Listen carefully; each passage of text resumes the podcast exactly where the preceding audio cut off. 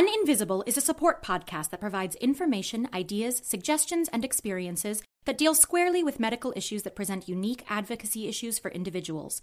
We do not provide medical advice of any kind.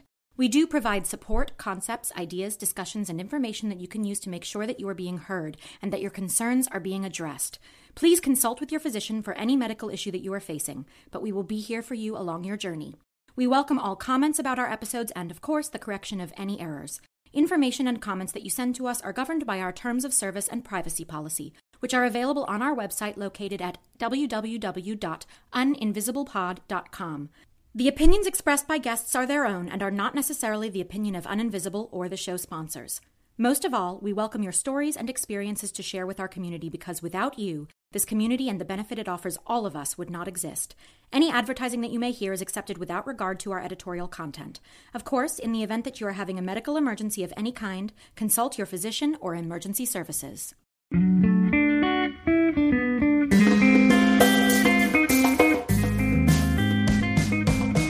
Welcome to Uninvisible. I'm your host, Lauren Friedman and I'm here with my guests to bring you info, insights, and inspiration for coping with, diagnosing, and treating invisible illness. We're here oversharing so you don't have to struggle with invisibility anymore.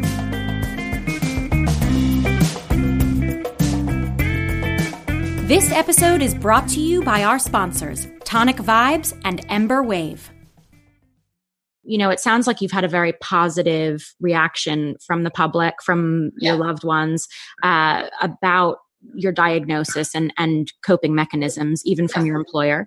Have you ever been in situations where, because you have an invisible condition, people just haven't understood or have have confronted you and you've been forced to justify that, that you know well i've got this condition so yeah yeah, no, there have been. Um, so one one incident springs to mind, um, and that was so my my dad had had a knee operation mm.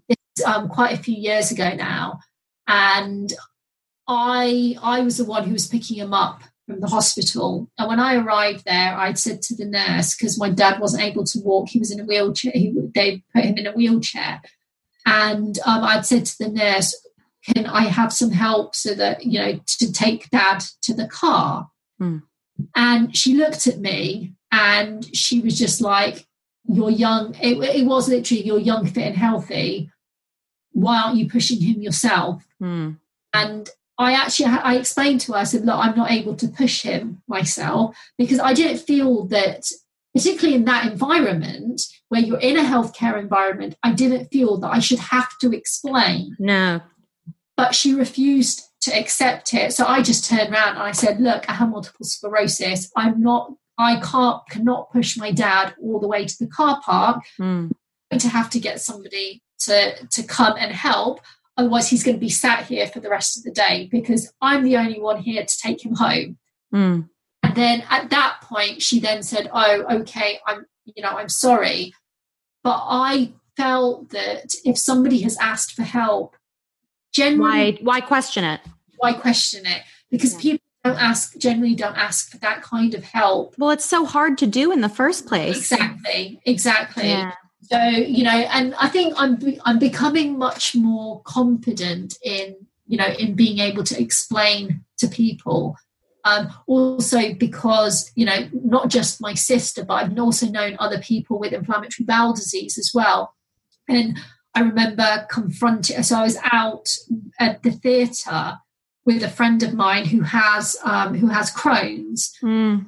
And he he was having a bad day. With the show had finished, and he said, "I'm just going to go and find the toilet." And he asked the sh- um, the usher, "Can you tell me where the nearest disabled toilet is?" And the guy's very words were, "You can't use that. You're not in a wheelchair." And my poor friend was bursting. and I could, so I, I'm very perceptive. I can see now in somebody's face where they're in that complete panic. Mm. I have to get to a toilet now. So I said to him, I said to him, I said, look, you go and get find the toilet. I'm going to sort this out. And then basically gave this guy something like a 20 minute lecture Good. disabilities and how, you know, if, you know, they, especially in customer facing um, environment, people shouldn't be making judgments like that because again, if somebody is in that situation and they've specifically asked where the toilet is, don't question it. Don't question it. Exactly. They're not asking to be awkward or because they just want to, you know, skip a queue. Yeah. There is likely to be a very good reason for it. Mm. But you know, I you know, I've seen it you know people looking at it when you know you so in the uk you have these um, toilets which are um, opened by what's called radar keys hmm. locked disabled toilets and you can um, basically uh, get this radar key it's um, either through your healthcare providers or mm. from certain um, providers online oh, wow. access and it's basically is to stop you know just the general public going in and in using it because mm. only you know people who need them are, are given these keys um, but I've seen people looking at, you know, at either me or, you know, for example, my sister, when you walk out and they're like, but they're not in a wheelchair. So why are they using that? That expectation of a wheelchair as the visible exactly marker of, of disability is so frustrating in our exactly. invisible community, you know, because exactly.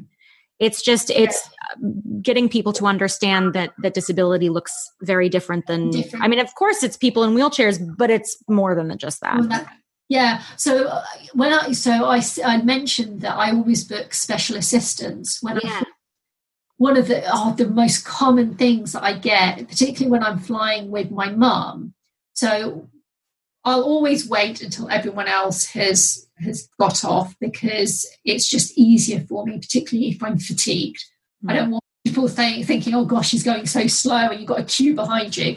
Um, and we'll get off, and there will usually be somebody waiting with the wheelchair just outside the, the plane. Mm. The number of times people have automatically gone to my mum, who is she's in she's 70, and said, Oh, we have your wheel the wheelchair for you. Mm. Actually, it's for me. And they'll just look at me. I was just like, no, no, it is for me. And so I, I actually travel with um, with MS stickers stuck to my hand luggage and to my bags.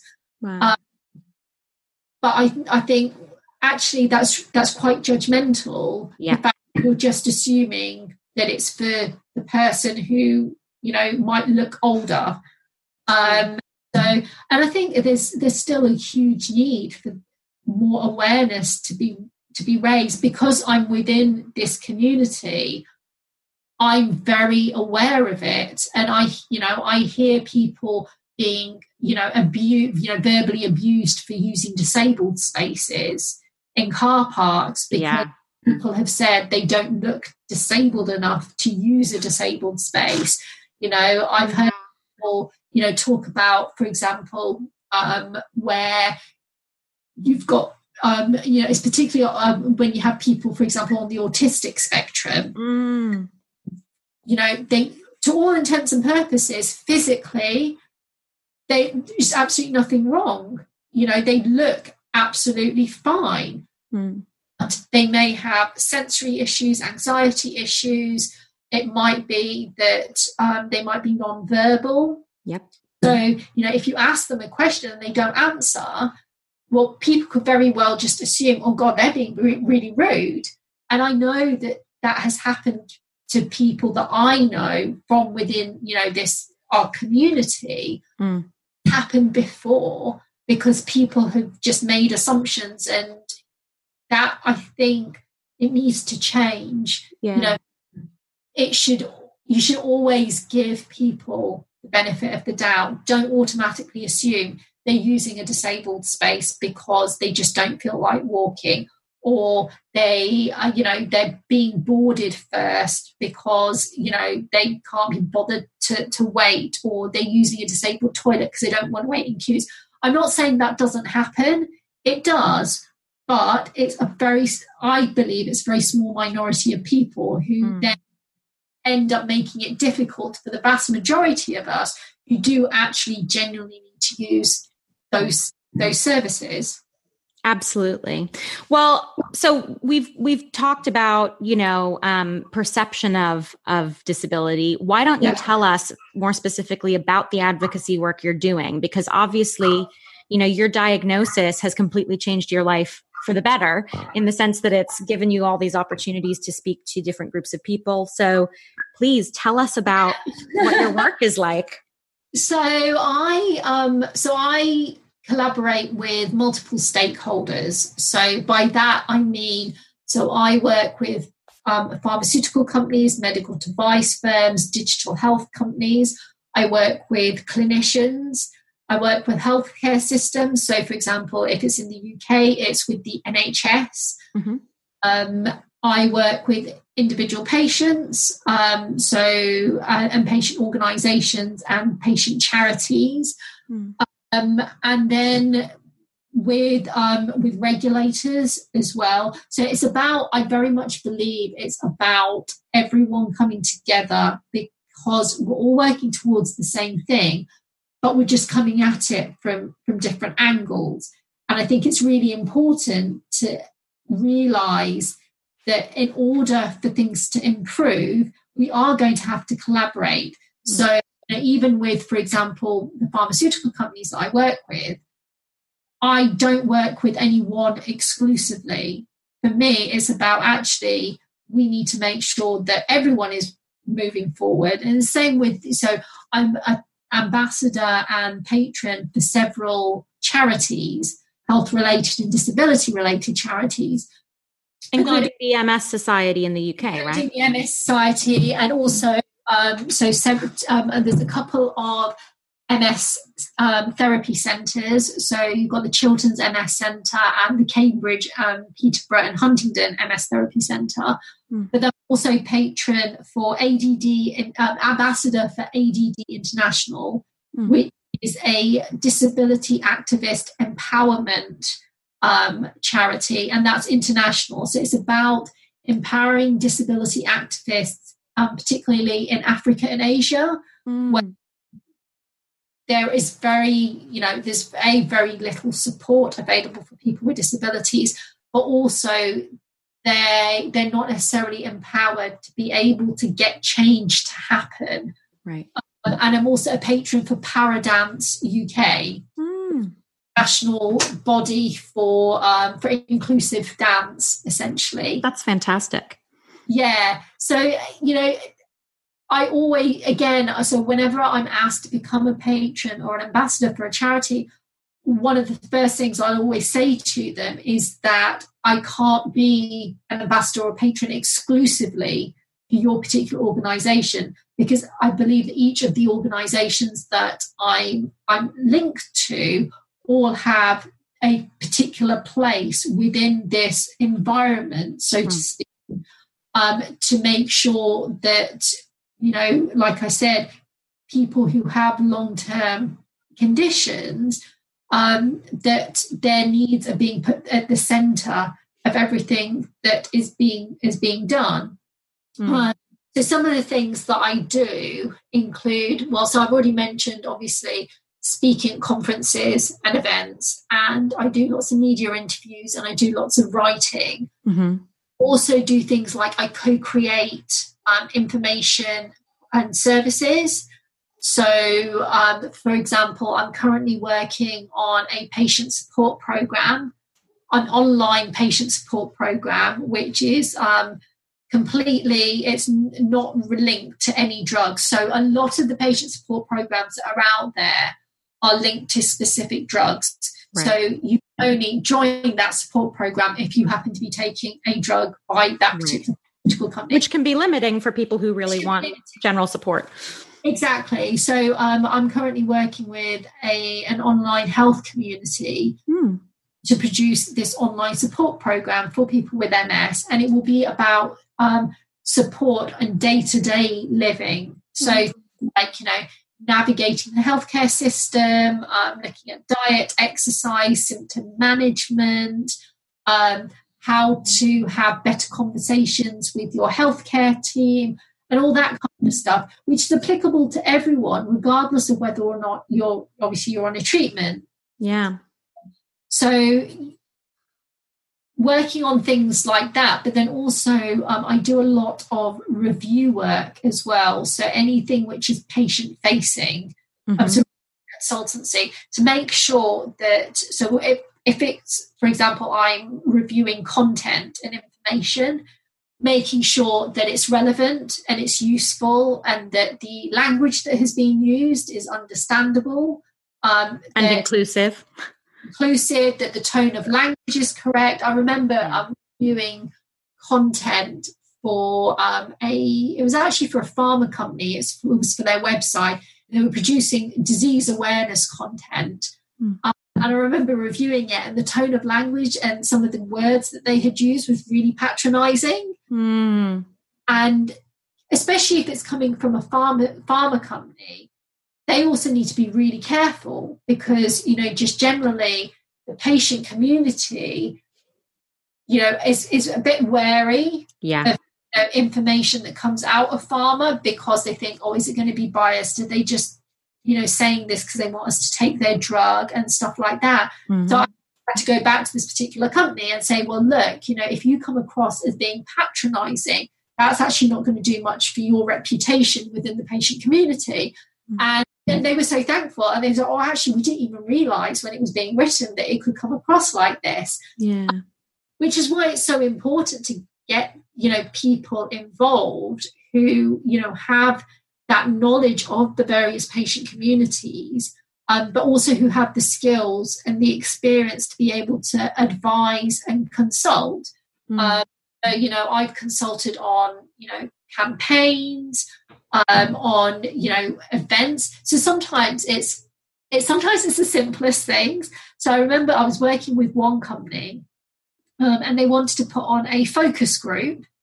Um, this was for patients from all disease areas. It was a um, they wanted people who were um, who had been involved in clinical trials, mm. and I remember saying to them because they'd given me an outline of when they wanted this focus group to be and where they wanted it to be. And I said, Well, have you thought that if people are going to be traveling, you don't really want people traveling during rush hour, for example, because if they have mobility difficulties, then traveling during rush hour, you know, isn't going to be an option unless you're going to pay for taxis. Yep. Because, you know, try going on the, the London Underground at rush hour, you know, that's hard enough if you don't have a disability. Um, or things like, you know, if if you know so and many people if they when they take their medications it has to be at around meal times mm. so make the timing of the focus group make, make it outside of a meal time so make it at say two three o'clock rather than midday and then expect people to skip their lunch sort of thing so you know thinking about things like that i think it's it comes naturally mm. now you know to somebody who has a long term condition, which, if you've not got experience of that, it's not necessarily something you think about. Yeah.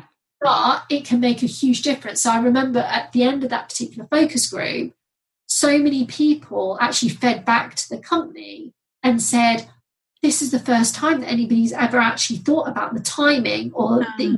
You know thought about the venue and you know we love doing this and if you're going to do another one then i'll happily be involved oh isn't that great they the company was obviously you know really happy. Yeah. Other people who took part were happy because they felt as though they contributed and that there was an opportunity to contribute more rather than them going away feeling like oh gosh that was that was really hard mm. and exhausted by the end of it and was it really worth it? And you know i'm not sure i'll take part in something like like this again. So having that involvement by you know people who really understand mm. such a difference. Yeah. Um, so you know i love it when organizations come to me and they say look we've got this idea. Can you help us bring it to fruition to make sure that it's going to be what patients want what patients care about because that's really important as well there's no point in you know an organization saying oh we've got this fantastic fantastic idea for a campaign but actually the patient community that they're aiming it at really doesn't care about that particular issue. So you know, it's it's about you know making sure things are relevant and useful. So you know, like I said, that we all are all moving forward together um, in, in the right way and also in a transparent and a fair way mm. is for a long time patients have been seen as this sort of added value extra yeah. and not an integral part of this the process absolutely exactly and mm. that that needs to change and that comes from you know every single person within an organization that is engaging with patients and patient communities it's going to come from the top so the executive management mm-hmm. um, but it's also going to come from you know the patients and patient communities themselves turning around and saying actually we need to be valued for our time our experience our skills yeah we need to be valued properly, just in the same way that healthcare professionals are. Absolutely. If I'm, you know, I might be asked to, um, you know, I don't know. So there have been times when I've been asked to do things. Um, so share a platform with a healthcare professional on a certain topic. Mm.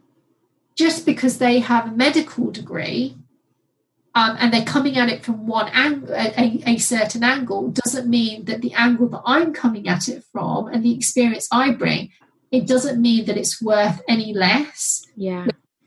I think in the past that has been the, the perception. Um, well, it's and, that disability is other or that a patient is yes. other. It's like that we're not part of the larger community, but actually, like, hey guys, we are. well, exactly, exactly. This episode is sponsored by Tonic Vibes. Tonic offers CBD blends that use organic sun grown hemp flower from their family run farm in upstate New York. Their original formulations were first developed by Tonic's founder, Brittany Carbone, to help manage her own anxiety and depression. Combining plant based ingredients like ashwagandha, black seed oil, lemon balm, and passion flower, their soulfully crafted botanicals work synergistically with CBD to restore our body's essential balance. The magic is in the love and intention that goes into their products from seed to shelf. My favorite? Chronic Tonic, a roll on for aches and pains that I keep in my purse. Go to Tonic Vibes, that's tonic, V I B E S dot com, and enter code INVISIBLE at checkout for 15% off. Advocacy is, is changing hugely. Yeah. And the, the skills and the experience that particularly what I call the, the sort of top level of patient advocates where I so I call them the pro patients, where the ones who are who are now working beyond their own patient communities and they're looking at the systemic issues. So mm. things like literacy, digital health, access to you know general access to healthcare systems and all of that. You know, would you don't go to university and decide I'm going to graduate and become a patient advocate. You're not trained to do this. So the people who are doing this, we're, we're training ourselves. Yeah. There's a huge amount of time and effort that goes in. Every time I'm asked to present at a conference, I do hours worth of research, background reading, and that's all being done in my spare time. Yeah. All self taught. And that in itself, I think it needs to be recognized much more.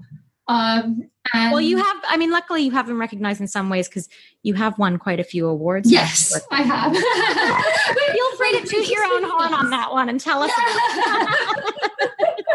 and that's but that's what I think is wonderful because we're seeing people like you get recognized on a larger yeah. scale, right? So like that's where it's like where there's still change that needs to happen. It's starting. The sea change has begun. Yes. Yeah, yeah. definitely. And I think what the next step is that the particularly with industry, mm. the, the the things like standard operating procedures, the infrastructure of companies, mm.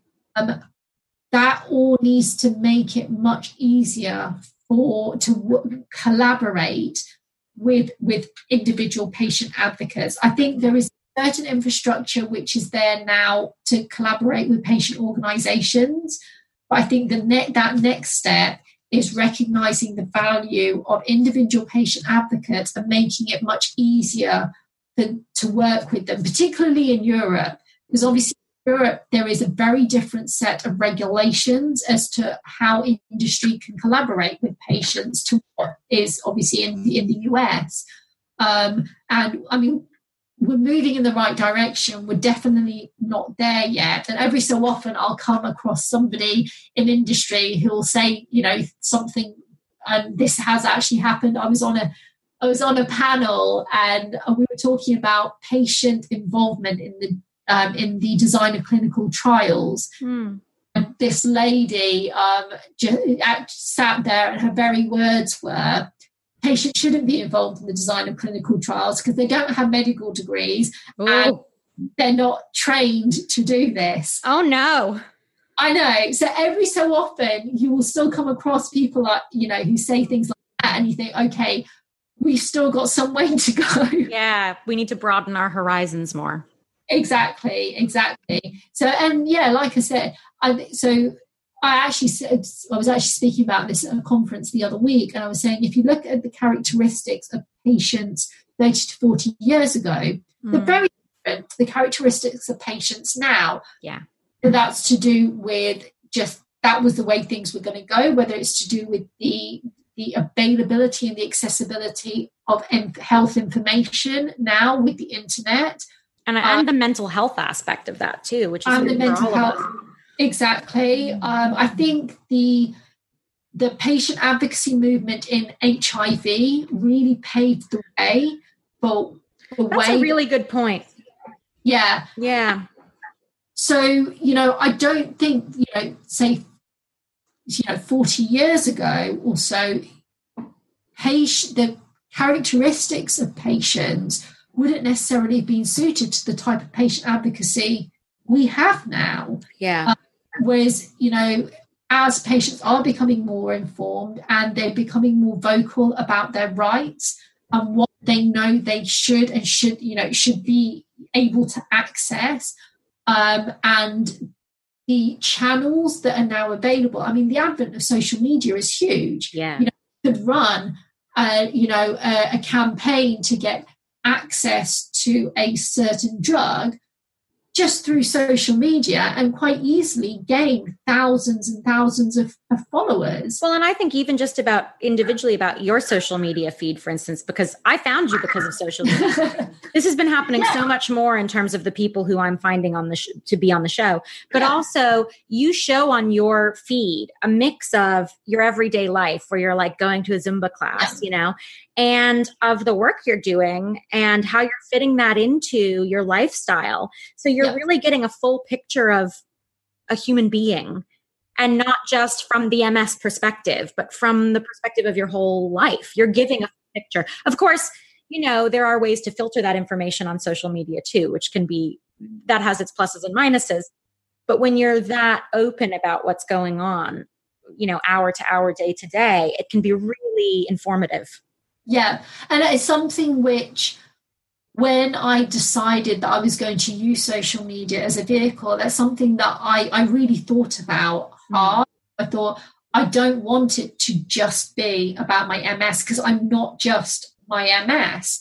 And I think it's really important for not just, you know, the people around me. So, you know, for example, my friends who may not see me as often and things like that. But I think it's also really important for the, the people that I collaborate with, the stakeholders that I collaborate with within that healthcare space. Mm. But then also remember, I'm still a person with a condition who is trying to manage day to day. Yeah. Um, and I think that be, again becomes really important because it's when you see somebody and you you know you usually see them on their good days because you know let's be honest who, who does go out when they're having a bad day you know whether or not they have a long-term condition it's easy for them to forget you know they it, they they know that I'm Trishna who goes and I speak at conferences all over Europe and I do Zumba. And when they see me speaking or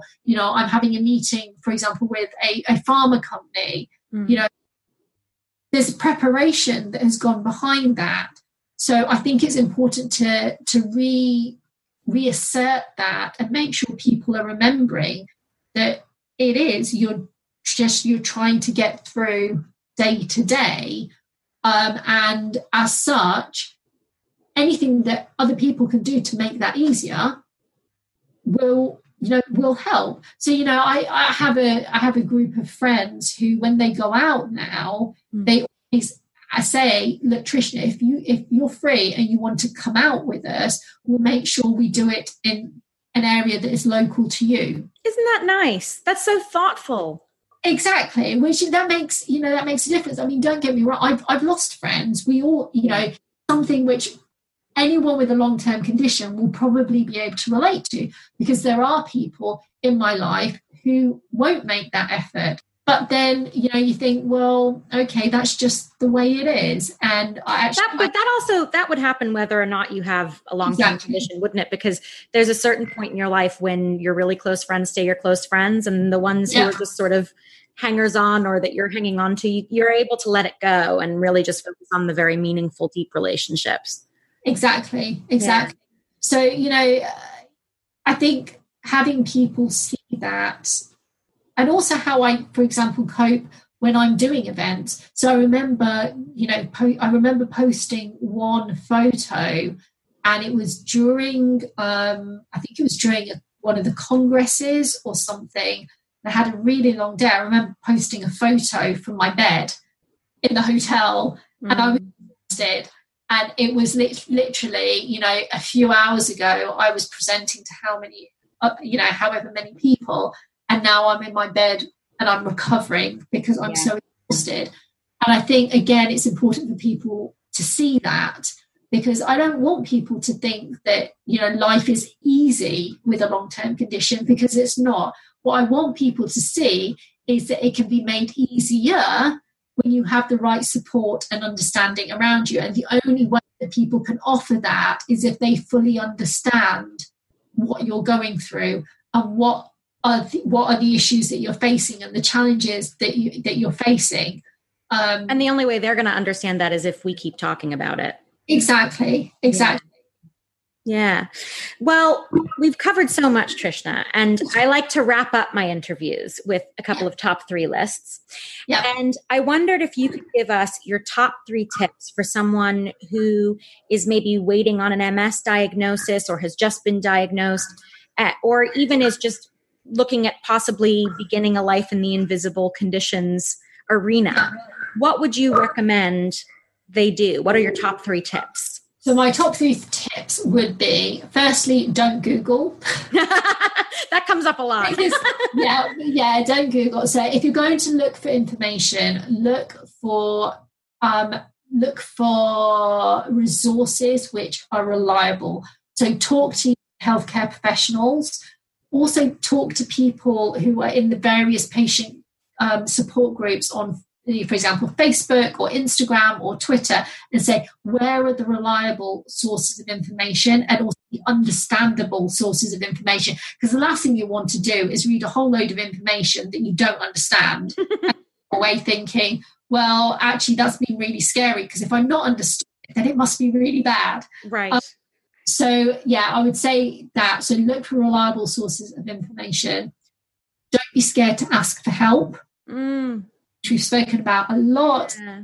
difficult, but you will very quickly realize who are the people in your life who will be there for you through the, the good and the bad, um, because they're the ones who won't question when you're asking for help.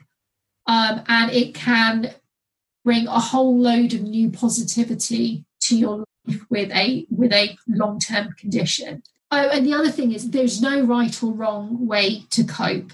Oh, I like that. Yeah. So often people um, people will often contact me over social media, and they will say things like, um, you know, I'm feeling like this. Is this right? Should I feel this angry? Should I feel this frustrated? Or conversely, they're like, I feel like actually nothing's changed and should I actually be feeling something different? Mm. I always say to people, there is no right or wrong way. You have to find your own path. And when I go out and I tell my story, the first thing I will always say is that it's not about me saying that there is a certain way of doing things. It's about finding inspiration from other people with the condition. So, you people that I, for example, I follow on social media, the people who I've met through my advocacy work, I take inspiration from them and how they coped with whichever you know long-term condition they have whether it's ms or whether it's something else and there may be nuggets of you know of information and ways that they've been able to cope which could then help me it's not that i'm going to look at somebody and think oh gosh i have to follow that exact path yeah. it's not about that and i think that's really important for people to remember because each individual, we're all individuals. As human beings, we're individuals. As people with long term conditions, with invisible or visible disabilities, we're all still individual in that, you know, in that the area. So, you know, for example, if you have an somebody who um, is an amputee, they're not necessarily going to have exactly the same path as somebody else who is an amputee. No two people with MS are the same. and it's about remembering that. So the way that you cope is going to be completely individual. What is important is that you get the right support for the way that you're coping. So whether that's accessing professional mental health support and services, whether it's about making sure that your family is aware of what you're going through so that they can support you. Um, but don't feel that you have to, you know, have to, you know, emulate somebody else because you don't. And conversely, if you're finding inspiration from someone who you're following on social media or someone you've made contact with and they're giving you good suggestions, be open to trying those things too, maybe. Yes. Yeah. Definitely. Definitely. And also let them know. Mm. So I you know it it makes I love it when people contact me and they've said, you know, that particular vlog that you did really helped me. Or, you know, like I said, when I did Strictly Come Dancing, people, you know, contacted me, t- contacted me, and they said that inspired them. I had one lady contact me and said it, had inspired her to try a body combat class. Wow! And, you know, she has MS, and and she never would have thought about trying that and that that for me that's nice for me as well because i feel that actually nourishing you know it is it is and you feel like you're making a difference and you mm. are helping people. Because also what can sometimes happen with social media is that you know you feel like you're putting your life out there and then think well is it actually making a tangible difference to the people that you're trying to reach? So when people do contact me and say that it is that you know that's nice for me as well and that gives me a boost and you know that if i'm having a slightly bad day it can turn my day around so yeah. about you know it's a, it's a two it's definitely a two-way thing and about having open communication which you know is yes. a huge part of when you get a diagnosis starting to tell people and starting to you know tell yourself give definitely. yourself permission to exist in a new way Definitely. Yeah. Definitely. So my other top three list is obviously, and, and you mentioned this from the very beginning, you've had to make lifestyle adjustments, um, you know, to, to manage your symptoms. And I'm wondering yeah. if you have a top three, like whether it's a guilty pleasure, a secret indulgence, or um, a comfort activity that you do when you're having a flare. Um, what are your top three go-tos that that give you joy?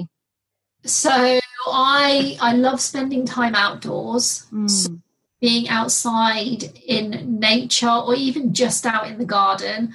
And so I find I find that very nourishing. Yeah. Um I I enjoy um just spending so I've learned how to enjoy spending time at home. Mm. And that's, that might sound really strange. No, it doesn't to me, but it might to people who aren't in our community. well, yeah. Well, so I, t- I tell you what it is. So I've always, you know, I've always been very busy and, you know, I've enjoyed going out and, like I said, very physically active, playing hockey and stuff. So, you know, at the weekends, I was always out and about. Mm. And particularly in the last few years, as my fatigue has worsened, it's actually got to the weekend and I can't manage to, you know, go out in London to, you know, go out dance all night sort sure. of thing. So I've learned to appreciate being at home and watching a movie, you know, with family and enjoying it rather than thinking, oh, I'm only doing this because I can't do actually what I really want to be doing. Mm. So and you know now it you know it gets to the weekend and you know if i know that i'm going to struggle to be going out it gets to the weekend i think oh which movie am i going to watch this weekend? You know i think again that's that's really important is to enjoy and also to appreciate spending time on yourself.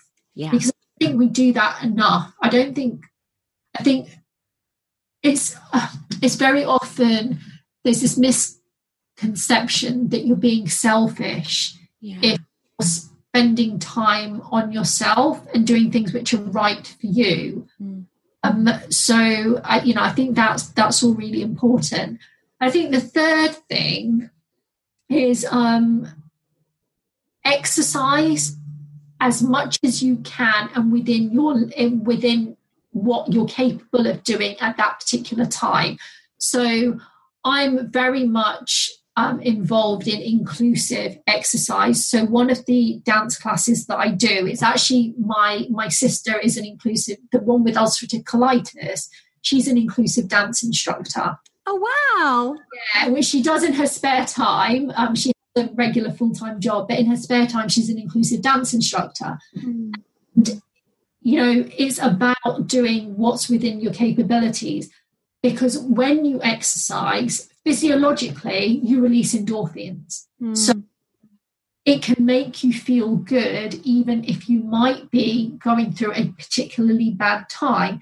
So it might, you know don't get me wrong there are some days i literally i i have to drag myself out yeah.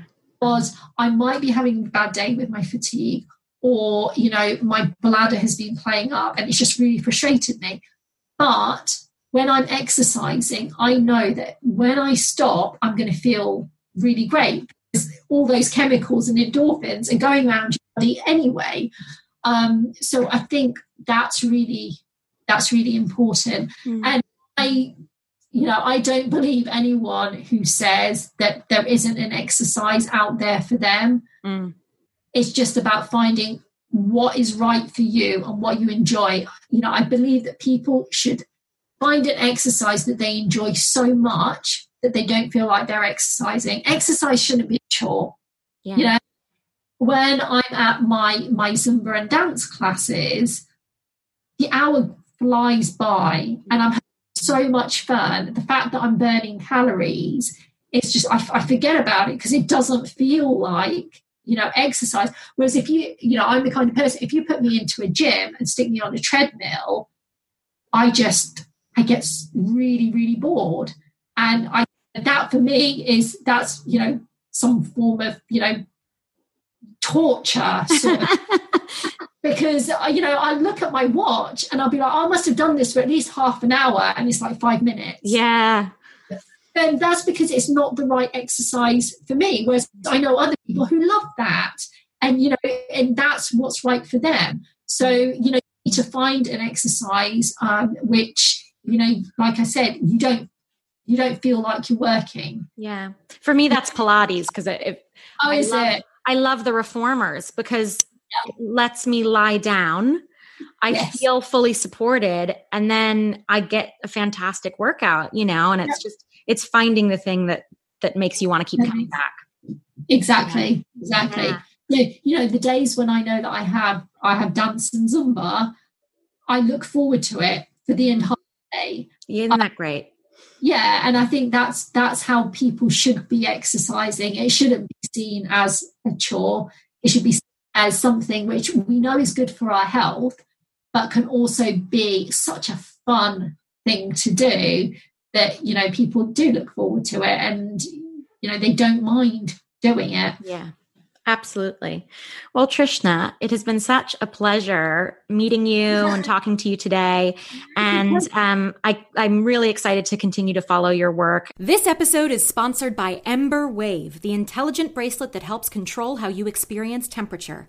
I'm heat sensitive, and this device has been a lifesaver. Using patented technology, it cools or warms the temperature sensitive skin on your wrist, creating a natural response in your body and mind that helps you thermally adjust in minutes. It was selected by Time magazine as one of 2018's best inventions. For those of you with mounting medical costs to consider, the team at Embr offer a payment plan in partnership with Affirm. And because you listen to Uninvisible, they are offering you $30 off. Go to embrlabs.com slash invisible, that's E-M-B-R labs.com, and experience personal thermal wellness on a whole new level with me. That's it, folks. Thanks for listening. As always, please check us out online at uninvisiblepod.com and all over the social media world at uninvisiblepod. We love your feedback and suggestions, so please drop us a line via the website if you have questions, ideas for topics to cover in future episodes, or just want to say hello. We're all about relationships and collaboration here, so credit where credit is due. Music for this episode is by Sean Hart, who can be found at seanhart.com. Don't forget to subscribe, rate, and review wherever you listen to podcasts.